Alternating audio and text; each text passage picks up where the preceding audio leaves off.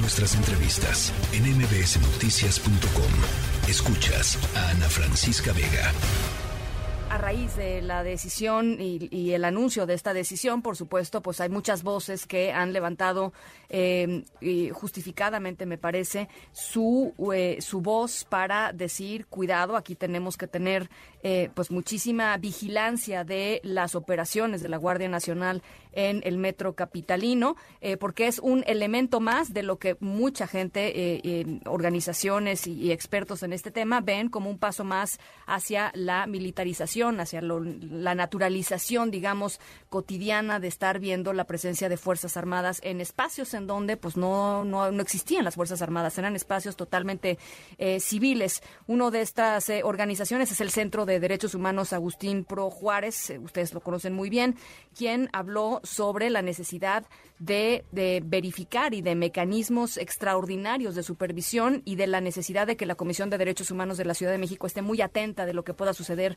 allá en el metro de la ciudad. En la línea telefónica, Santiago Aguirre, director justamente del Centro PRO. Te saludo con mucho gusto, Santiago. ¿Qué tal, Ana Francisca? Muy buenas tardes y buenas tardes también al auditorio. Pues, ¿cómo se recibe esta decisión? con mucha preocupación. En derechos humanos solemos decir que las medidas más severas en materia de seguridad deben responder siempre a, ser necesarias y a ser proporcionales. Y nos parece que lo que hoy se anunció no es necesario y es desproporcionado.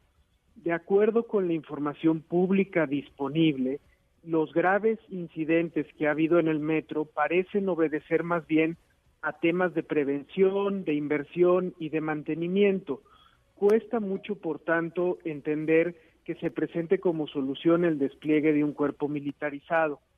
Si en las manos del gobierno de la ciudad hubiese otra información eh, que ameritara una medida de seguridad frente a los incidentes en el metro, eh, cabría entonces eh, esperar que la Fiscalía de la ciudad iniciara las investigaciones correspondientes y que la Policía Civil de la Ciudad de México, que una y otra vez eh, se nos ha dicho es una policía capaz, con un eh, número de cuerpos suficientemente robusto, eh, cubriera las necesidades que surgieran.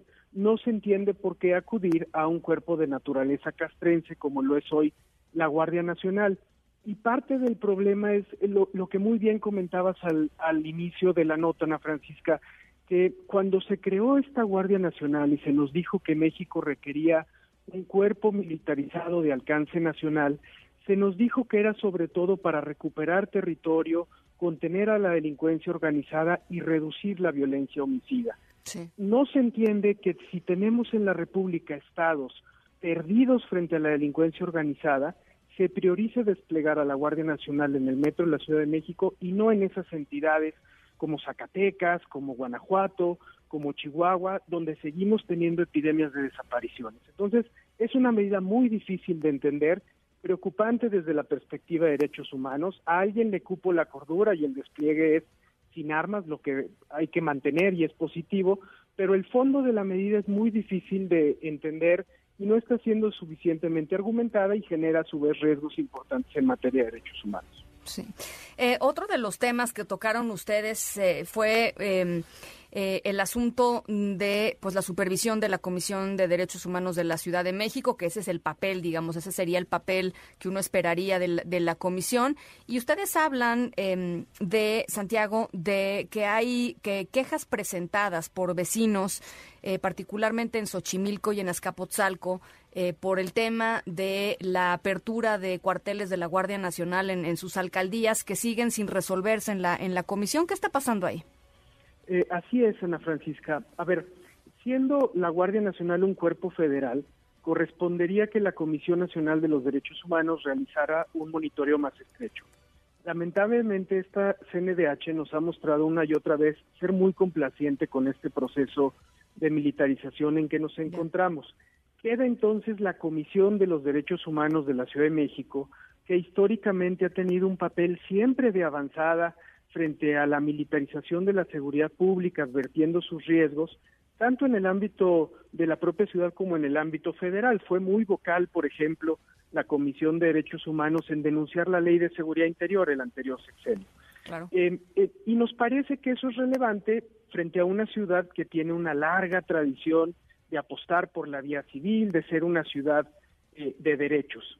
En ese contexto, vecinos de Xochimilco y de Azcapotzalco acudieron recientemente a la propia comisión para presentar quejas por la imposición de cuarteles de la Guardia Nacional en la ciudad en zonas que eran ambientalmente relevantes, que ese es el caso de Xochimilco, o en zonas donde lo que se requiere es más inversión social.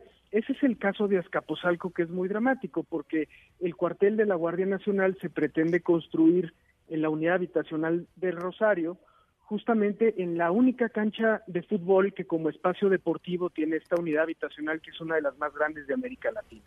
Entonces, son temas de derechos, están implicados eh, derechos humanos y es por tanto de esperar que las instancias públicas que tienen el mandato de proteger los derechos sean más activas en, en prevenir que no se cometan abusos con este despliegue castrense que estamos viendo en la propia Ciudad de México.